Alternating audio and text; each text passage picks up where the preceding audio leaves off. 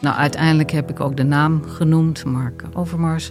En toen hebben we lang over gesproken en toen zei ik, heb je dat nou zelf ook wel eens meegemaakt?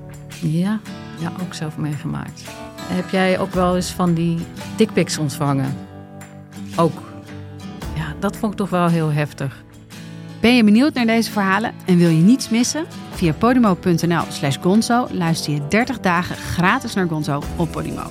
Podimo.nl/Gonzo. Schaamteloos Randstedelijk is dé podcast voor jonge mensen in de stad op zoek naar houvast. Iedere aflevering houden wij, Doortje Smithuizen en Per van den Brink, de jonge stedeling spiegelvol. Hoe erg is de wooncrisis voor millennials? En kan je eigenlijk nog wel vlees eten? En is natuurwijn helemaal super of is het totaal overbodige luxe? Wij zijn jouw gids binnen de randstedelijke bubbel. Luister nu naar onze podcast Schaamteloos Randstedelijk. Overal waar jij je podcast luistert. Hallo, vanaf de redactie van de Groene Amsterdammer is dit uw wekelijkse podcast. Ik ben Kees van den Bos.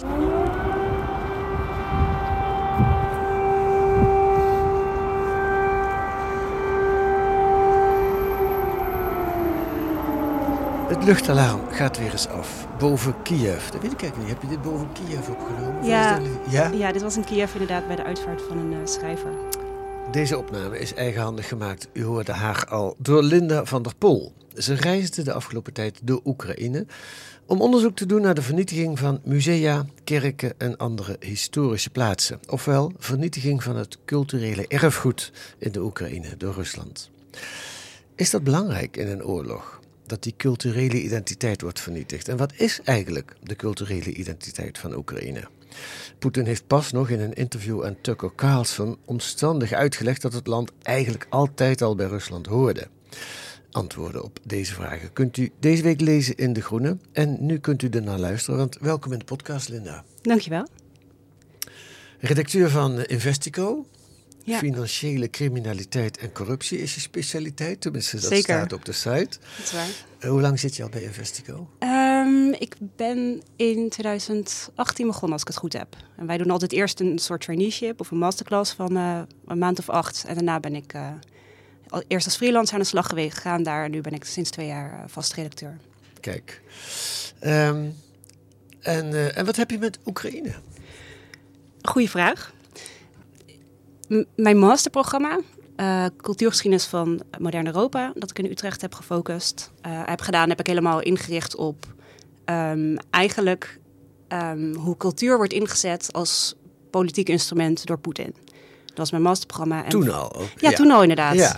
Ja. Oké. En in het masterprogramma ben ik uiteindelijk naar de Krim gegaan om onderzoek te doen naar een specifieke erfgoedsite die werelderfgoed was. Dat was het onder Oekraïne geworden. En als je werelderfgoed van UNESCO werelderfgoed wordt, dan heeft het altijd een bepaald narratief. Dat prijs je op een bepaalde manier aan bij UNESCO. Dan wordt het aangenomen, et cetera. En dat was het geworden in 2013, werelderfgoed. En toen in 2014 werd de Krim natuurlijk geïnvesteerd door Rusland. Ja. Binnengevallen, geannexeerd. En toen kreeg ook die erfgoedsite opeens een hele andere invulling. Bleek toen ik daar in 2018 voor veldonderzoek was. En wat doe je dan? Veldonderzoek naar een site? Ja, misschien goed om te vertellen is dat de site, dat waren eigenlijk archeologische resten van een oude Griekse, later Romeinse, later Byzantijnse stad.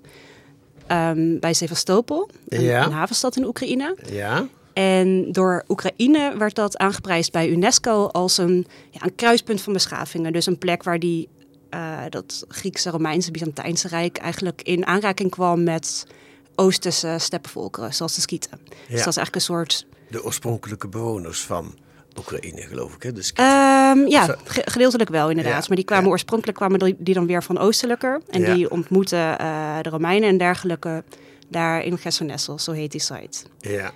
En wat maakte die site zo bijzonder? Wat zie je dan als je op die site komt? Nou, op die site zie je bijvoorbeeld oude resten van winkeltjes, een wijnmakerij als ik het goed heb. Gewoon woningen. Dus eigenlijk echt archeologische resten zoals we die ook kennen uit Italië bijvoorbeeld. Van een grote nederzetting met van die stadsmuren en Romeinen en dergelijke. Ja. Dus eigenlijk zijn het vooral stenen. En je ziet dan nog de omtrek van die woningen en zo. Nou, zo was het onder Oekraïne. Dus echt die kruispunt van beschavingen, een grote handelspost. Maar het is ook de plek waar, naar verluidt, in 988 Vladimir van Kiev werd gedoopt. En dat wordt door Poetin aangegrepen als eigenlijk het startpunt van de lange Russische geschiedenis. Ja, het startpunt van het Russische Rijk. 988, als ik het goed herinner. Prins Vladimir van werd Kiev gekerstend. Ja, inderdaad. En daar begon het allemaal. Heeft hij uitgebreid aan Tucker Carlson uitgelegd. Precies, en dit is iets dat hij echt al... Eigenlijk sinds de annexatie van de Krim is dit een verhaal dat hij vertelt om eigenlijk die hele invasie te legitimeren. Mm-hmm. En dat is ook iets dat je terugziet op die site. En dat zag ik ook toen ik daar in 2018 was. Het gaat niet meer om die Romeinse en Griekse woningen en zo. Het gaat nu echt allemaal om die doop. Dus er worden grote exposities opgericht. Het doopvont dat er nog staat waar het gebeurd zou zijn... wordt enorm uitgelicht op die site. Er staat daar een kathedraal. Nou ja, dat is nu gewoon het stralende middelpunt geworden van die hele plek. En het wordt echt ingericht nu als bedevaartsoord. Ja. En dat is interessant, want op die manier kun je eigenlijk die veranderende rol van erfgoed... of erfgoed als middel, kun je op die manier heel goed in kaart brengen. Ja, dat is al een vorm van culturele annexatie, zou je kunnen zeggen. Ja. Poetin gebruikt nu die plek om te laten zien... zie je wel, dit land hoort altijd al bij ons. Maar nog heel even over jou. Had jij toen al een fascinatie met het land ook? Was het een beetje toeval dat je daar terecht kwam? Of heb je er iets aan overgehouden aan die tijd dat je daar gezeten hebt? Het is op een bepaalde manier toeval, denk ik. Ik heb eerst Nederlands gestudeerd.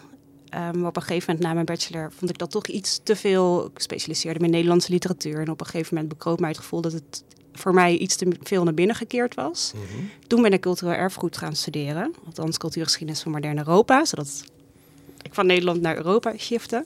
En toen kreeg ik daar heel toevallig een docent, Gert-Jan Plets, die zichzelf... Nou ja, hij is archeoloog van oorsprong, maar hij onderzocht heel erg die politieke rol van erfgoed in Rusland. En eigenlijk door zijn colleges ben ik er helemaal ingetrokken. Dus ik ben eerst door hem ben ik een half jaar gaan studeren in Estland. Onder hem ben ik die scriptie op de Krim gaan schrijven. En zo, ja, en sindsdien heb ik dat eigenlijk altijd vastgehouden. En nu dacht je, ik moet er weer naartoe. Ja, inderdaad. Ja. En wat was je vraag? Waarom ging je er naartoe? Nou, wat ik op de Krim in 2018 natuurlijk deed, was bekijken welke rol erfgoed speelt in een conflict. En hoe de betekenis van erfgoed daarbinnen verandert. Ja. En nu wilde ik eigenlijk terug naar Oekraïne om datzelfde te doen, maar nu eigenlijk breed over de hele culturele sector. Want we hebben het natuurlijk in deze oorlog de hele tijd over dat militaire conflict, voornamelijk. Het gaat echt heel veel over de bloedige grondoorlog die het is. Mm-hmm. Maar we moeten denk ik niet vergeten dat dit hele conflict uiteindelijk om cultuur draait. Want dat is wat Poetin de hele tijd gebruikt om deze oorlog te legitimeren. Hè? Maar dat is een belangrijke uitspraak die je doet. Ik herinner me dat, of ik zie dat een directeur van een museum in jouw artikel dat ook zegt. Deze oorlog draait niet om territorium, maar om identiteit, zegt hij. Dat is de directeur van het museum in Lviv. Schmelik, ik weet niet of ik dat goed uitspreek. Schmelik, ja. Licht dat eens toe. Want is dat, wat wil je daarmee zeggen? Of wat wil hij daarmee zeggen? Nou, wat Poetin eigenlijk doet de hele tijd in de legitimering van deze oorlog... is zeggen dat Oekraïne op zichzelf niet bestaat. Of althans, dat Oekraïne een natuurlijk onderdeel is van eigenlijk Rusland... of van het grote Russische Rijk. En daarmee probeert Poetin dus eigenlijk... die Oekraïense identiteit, wat Oekraïne eigen maakt, uit te wissen. Mm-hmm. Omdat dat niet strookt met zijn idee van één groot Russisch Rijk... waar Oekraïne ook onderdeel van uitmaakt. Ja. En dat maakt dat Oekraïne zelf... dat de Oekraïense identiteit en de Oekraïense cultuur... eigenlijk vanuit Oekraïne bezien belangrijker wordt... om ook weer tegenover dat beeld te zetten. Het is bijna al een daad van verzet om dan die Oekraïense identiteit... om daar... uiting aan te geven. Ja, eigenlijk wel. Ja. Maar oké, dat is de manier waarop Poetin zijn oorlog verkoopt. Mm-hmm. En daarbij ook nog het verhaal dat de nazi's in de Oekraïne aan de macht zijn... en dat de Oekraïense bevolking daarvan bevrijd moet worden. Maar ja, nu ga ik je overvragen, denk ik, maar ik doe het toch. Maar dat is natuurlijk niet zijn eigenlijke... of dat hoeft helemaal niet zijn eigenlijke bedoeling te zijn. Misschien niet. Nee, het kan ook inderdaad gewoon een legitimering zijn, inderdaad. Ja. Ja, zowel naar de Oekraïners toe als naar zijn eigen Russische volk toe. Ja, de eigenlijke bedoeling van Poetin, dat is gissen natuurlijk. Ja. Er zit natuurlijk iets in, hè, in die uitspraak dat het niet om territorium gaat, want hij heeft al zoveel land. Ja. Maar het kan natuurlijk wel gewoon echt een expansiedrift zijn. Dat imperialisme dat het Russische Rijk vroeger had, dat hij dat een beetje... Ja. Ja, het blijft altijd moeilijk bij elke oorlog om naar de rationaliteit ervan te zoeken. Precies. Want in feite is het natuurlijk allemaal behoorlijk vernietigend en waanzin en leedbrengend. En wie schiet er nou eigenlijk iets mee op met deze oorlog? Ook Poetin zelf niet. Precies. Nee, inderdaad. Maar goed, feit blijft. Kijk, we weten dat Rusland in deze oorlog veel erfgoed heeft vernietigd. En deels is dat gewoon collateral damage. Hè? Dus... als er ergens gevechten zijn, dan kan er ook een raket landen op een museum. Dat kan een kerk vernietigen. Maar wat ik eigenlijk wilde laten zien in Oekraïne is deels die destructie. Dus wat is er allemaal kapot gemaakt? Welk cultureel erfgoed verliest Oekraïne door deze oorlog? Maar ik wilde ook inderdaad die daad van verzet daartegen laten zien. Dus ik wilde laten zien hoe Oekraïners dat erfgoed proberen te beschermen. Mm-hmm. En hoe eigenlijk ook tegen die achtergrond van dat conflict... hun eigen identiteit, hun eigen blik op cultuur, hoe die verandert. Hoe die vorm krijgt. Wacht even, dat laatste, zeg nog eens. Hoe hun de eigen Oekraïense blik op hun identiteit, bedoel je dat? Ja, hoe eigenlijk hun eigen... cultuur ook verandert door die oorlog heen. Bijvoorbeeld inderdaad, ik ben bijvoorbeeld in Kiev ben ik naar een museum geweest, Garenko Museum, en daar heb ik met de directrice gepraat, Julia van Varanova. En zij, dat is een heel... Het is een heel mooi museum in een oud 19e eeuws gebouw... waar 2 privéverzamelaars een enorme collectie met Aziatische en Europese kunst samenstelden. Maar aan het begin van die oorlog hebben zij natuurlijk die hele collectie... die hebben zij veilig moeten stellen. Dat hebben ze allemaal ingepakt... in de eerste weken, dat hebben ze geëvacueerd. Dat ligt nu op een geheime plek, waarvan ze ook niet wil vertellen waar dat dan is. Maar het museum is intussen gewoon open. Ja, dat zij het wel... ja, dat is heel gek. Ja. Maar dat is iets dat zij heel belangrijk acht. Omdat zij het museum ook ziet als een plek voor samenkomst. Waar mensen bij elkaar een beetje door hun trauma's kunnen heen werken. Maar er is geen kunst. Dus, dus er moet iets nieuws komen daarvoor in de plaats. Het zijn lege zalen, sokkels die er ooit gestaan hebben... maar nu vlekken op tapijten zijn. Maar wat doe je daar dan als bezoeker? Ja, het is een heel tragisch aangezicht, inderdaad. Nou, aan het begin van de oorlog, dus toen net alles leeg was... toen is hij eerst workshops gaan organiseren voor mensen. Hoe pak ik dingen in? Want daar zijn hun curatoren natuurlijk helemaal in gespecialiseerd... in het inpakken van mooie dingen in... papier of in karton of in... Dus zijn dat soort workshops gaan geven... zodat mensen zelf een waardevolle spulletjes... op een goede manier kunnen bewaren. Mm-hmm. Maar ze is ook heel snel begonnen... met het rondleiden van mensen door die lege zalen heen. En dan echt vanuit het idee... dat misschien nog meer dan wanneer het een vol museum is... voel je hoe waardevol alles is op het moment dat het leeg is. Ja, ja. Als je het mist. Ja, ja. Het is een rare situatie. In een oorlog denk je in eerste instantie... gaat het om bommen en granaten... en om gebouwen stevig te houden... en mensenlevens te redden. Maar jij treft voortdurend mensen in je rondreis. Ja, je bent er ook naar op zoek. Die bezig zijn met het behoud van... musea, van kerken, van iconen... van culturele zaken. Ik las ook in jouw artikel dat... de minister van Cultuur, die is vanwege een schandaal, moest hij aftreden. Ja. En Zelensky vond het niet nodig om een nieuwe minister van Cultuur te benoemen. Dat lijkt een beetje uit te stralen van... luister, we hebben nu belangrijke zaken aan ons hoofd. Precies. Ja, en op een bepaalde manier is dat natuurlijk ook heel begrijpelijk. Oekraïne heeft op dit moment vooral gewoon geld nodig, inderdaad... om dat leger, om die gezondheidszorg op de been te houden. Er zijn wapens nodig om dat militaire conflict maar te kunnen winnen uiteindelijk. Mm-hmm. Maar inderdaad, cultuur is tegelijkertijd natuurlijk ook iets heel erg belangrijks. Omdat cultuur ook zorgt voor een gevoel van eenheid, voor een gevoel van identiteit. Ik heb heel veel mensen, best wel een bekende uitspraak in Oekraïne. Ook omdat ik heb bijvoorbeeld ook een militair gesproken die eigenlijk schrijver is... maar die zich aan het begin van de oorlog meteen als vrijwilliger heeft aangemeld bij het leger. En hij vertelde bijvoorbeeld... dat er in Oekraïne een bekend gezegde is... wij zijn geen honden, we vechten niet voor brood. mensen vechten altijd voor hun cultuur. Mm-hmm. En dat is natuurlijk best wel interessant op het moment dat de bezetter inderdaad probeert om die cultuur uit te wissen. Dan... Ja. Dat leidt me naar de culturele identiteit, wat dat eigenlijk is. Maar eerst ga ik een stukje straatmuziek laten horen. En was dat in Lviv of was dat in Kiev? Waar je dat Dit opgenomen? Was in Lviv. In Lviv, je eerste aankomststad in Oekraïne. Ja, dat was de eerste dag helemaal eigenlijk. In Oost-Oekraïne is dat ook, hè? West-Oekraïne. Ja, dat moet ik niet door elkaar halen. West-Oekraïne, komt-ie aan.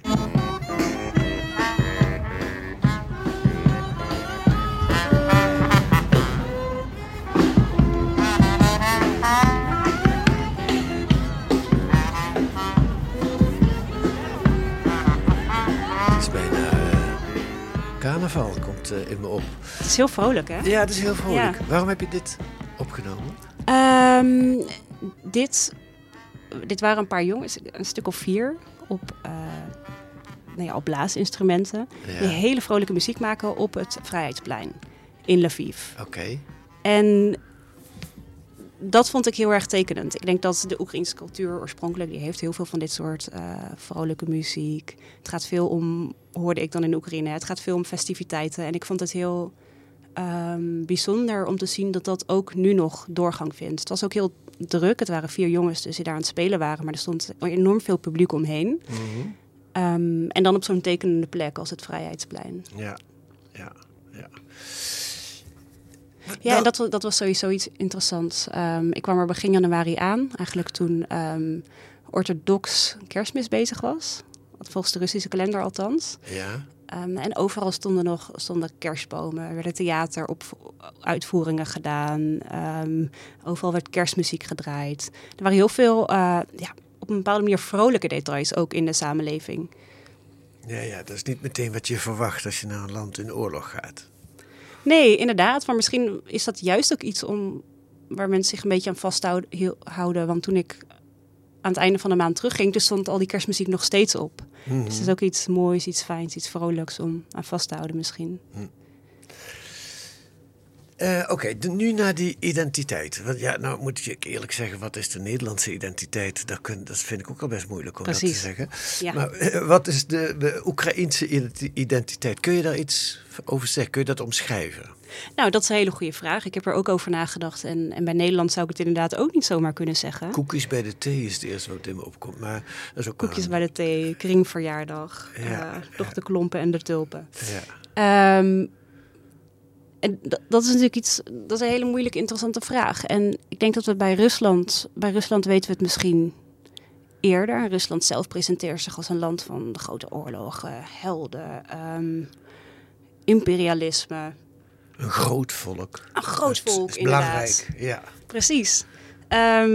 En wat zet Oekraïne daar dan vervolgens tegenover? Ja. Ik heb aan heel veel mensen gevraagd... wat is nu voor jullie de Oekraïense cultuur, Oekraïense identiteit? Die vraag nam je ook steeds mee in je interviews. Ja, die vraag die nam ik vaak mee inderdaad. Terwijl ik natuurlijk ook wel wist dat het een beetje een flauwe vraag is. Omdat, zoals wij het net geprobeerd hebben... wij kunnen dat ook over Nederland niet zo goed zeggen.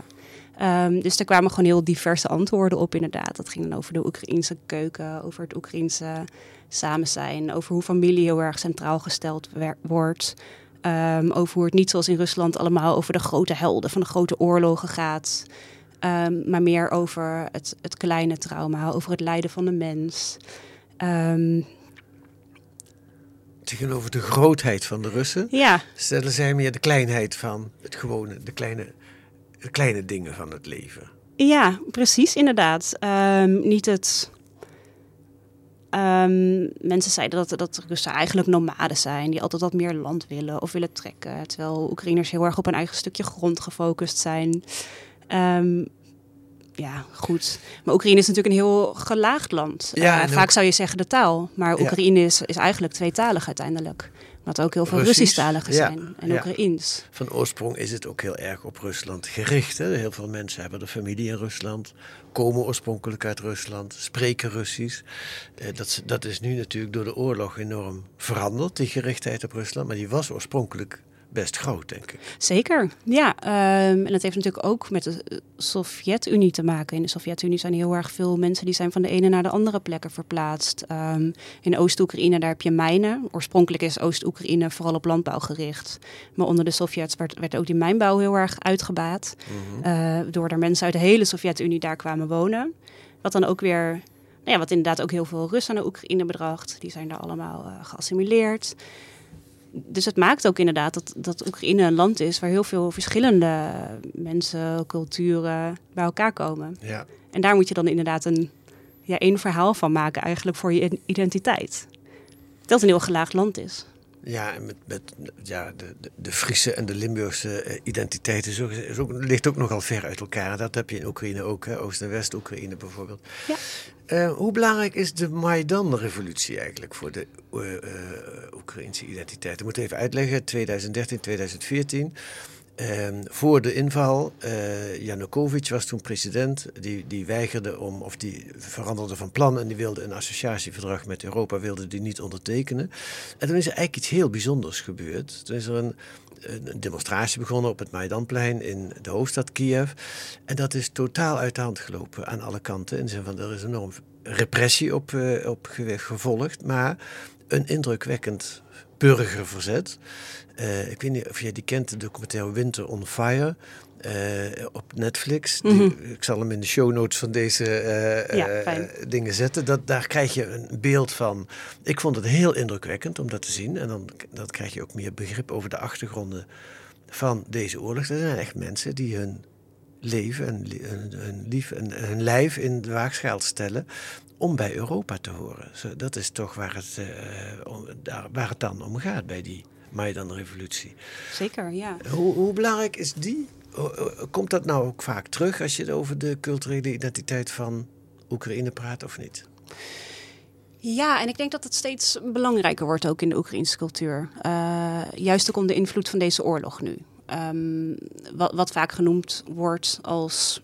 belangrijk voor Oekraïne is de Holodomor, dus in de jaren 30. De uithongering onder Stalin. Miljoenen doden. Miljoenen doden inderdaad tot gevolg had. De Tsjernobyl-ramp, de manier waarop Oekraïne daarmee is omgegaan. Tsjernobyl ligt vlak bij Kiev. Ja, ja, precies. En de Maidan-revolutie in 2013, 2014. Ja, dat was echt een enorme opstanding van het Oekraïense volk... tegen de pro-Russische regering. En inderdaad voor... aansluiting of in ieder geval samenwerking met de EU. Ja. Ze hebben Janukovytsj weggejaagd ook toen. Ja, zeker. Ja, hij zit nu in Rusland. Ja. Dat klopt. En je ziet nu inderdaad behoorlijk veel wisselwerking inderdaad tussen de Maidan-revolutie... maar ook tussen de mensen die zich direct als vrijwilliger hebben gemeld... bij het Oekraïense leger toen Rusland binnenviel. Ik was bijvoorbeeld bij de uitvaart van een schrijver... Maxim Krivtsov, die ik ook even noemde aan het begin van deze opnames. Een vrij jonge man nog, ja, in de 30. Een 33-jarige schrijver die inderdaad meedeed aan de Maidan-revolutie. En vervolgens in 2014 al, toen Rusland de Krim annexeerde... toen meldde hij zich meteen aan als vrijwilliger bij het Oekraïense leger. En hij heeft daar jarenlang gediend. En hij is daar inderdaad een paar weken geleden overleden aan het front in Donetsk. Maar hij schreef ook over zijn ervaringen aan het front... maar goed, je ziet inderdaad dat diezelfde... Ja, je was bij zijn begrafenis. Ja, waar was dat? Het was niet zijn begrafenis, maar het was een ceremonie. Voorafgaand zijn begrafenis zou een paar dagen later plaatsvinden... in het dorp waar hij vandaan komt. Ja. Maar dit was een afscheidsceremonie in Kiev. Okay. Dus die vond eerst plaats in een kerk. En vervolgens was er eigenlijk een optocht naar het Maidanplein. En daar stonden honderden mensen... die hem nog een laatste eer wilden bewijzen... dat het luchtalarm ging af. Iedereen moest naar de schuilkelders. Maar mensen die bleven daar gewoon op dat plein staan. Knielden op één knie. Dat is een traditie die nu in de oorlog ook opkomt. Om mensen een laatste eer te bewijzen. En daar vond de ceremonie plaats inderdaad. Terwijl zijn gedichten, de laatste dingen die hij geschreven heeft... daar allemaal omgeroepen werden. Het was een heel zwaar, een heel beladen, heel emotioneel moment. Ja, indrukwekkend. Heel indrukwekkend. En daar zag ik inderdaad dat heel veel...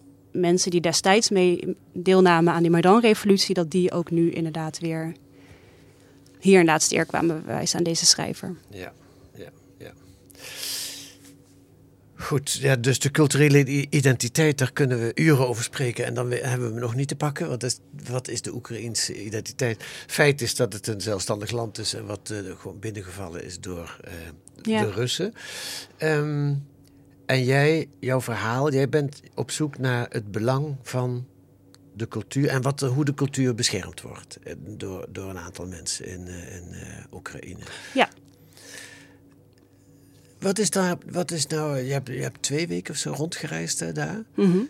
Wat heeft van die hele reis het meeste indruk op jou gemaakt? Het meeste achtergelaten?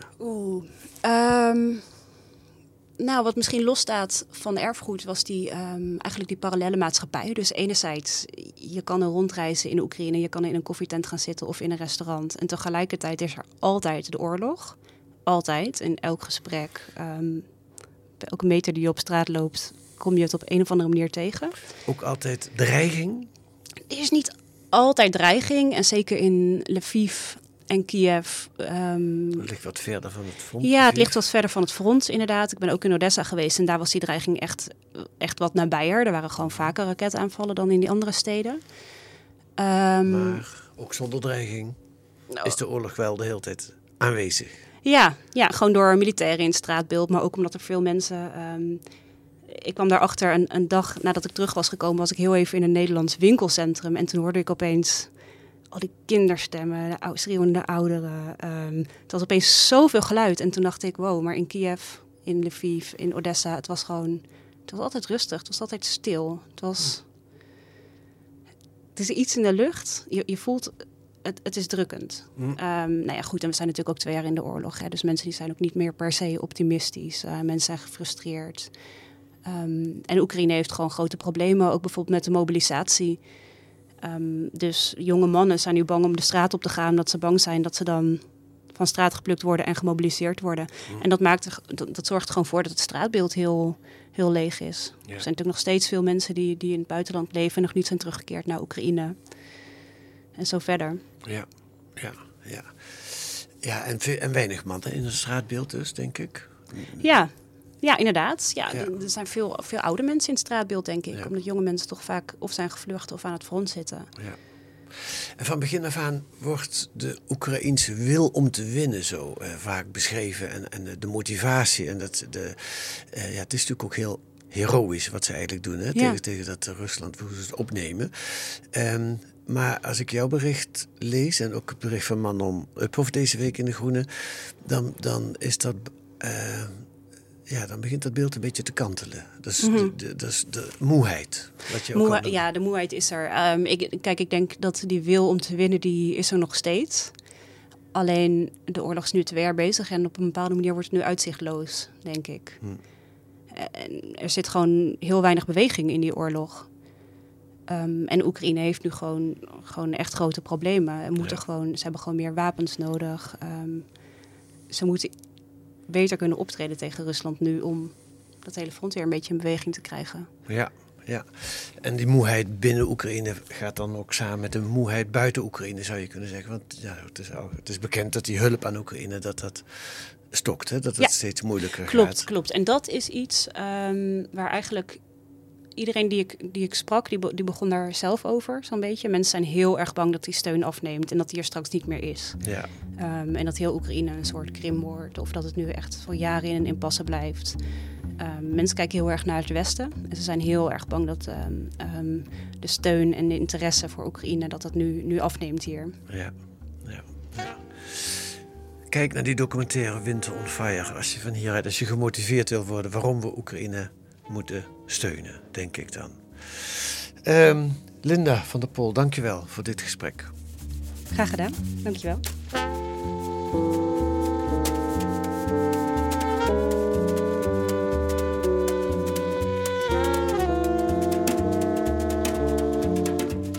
Wat staat er nog meer in De Groene deze week? Manon Uphoff noemden we al, langs de sporen van de Russische invasie in de Oekraïne. Een verpletterend, droeve stempel van moord en vernieling. En een 2-tal artikelen over Alexei Navalny, de charismatische oppositieleider die ondanks Poetins repressie nooit opgaf. Hij overleed, zoals bekend, afgelopen week op 47-jarige leeftijd in een strafkolonie nabij de Poolcirkel. zijn heroïsche martelaarschap en verzet leven voort. Dat en meer in De Groene kunt u lezen met een abonnement of een proefabonnement. Ga dan naar groene.nl, daar wordt u dat uitgelegd. 10 weken De Groene voor €15.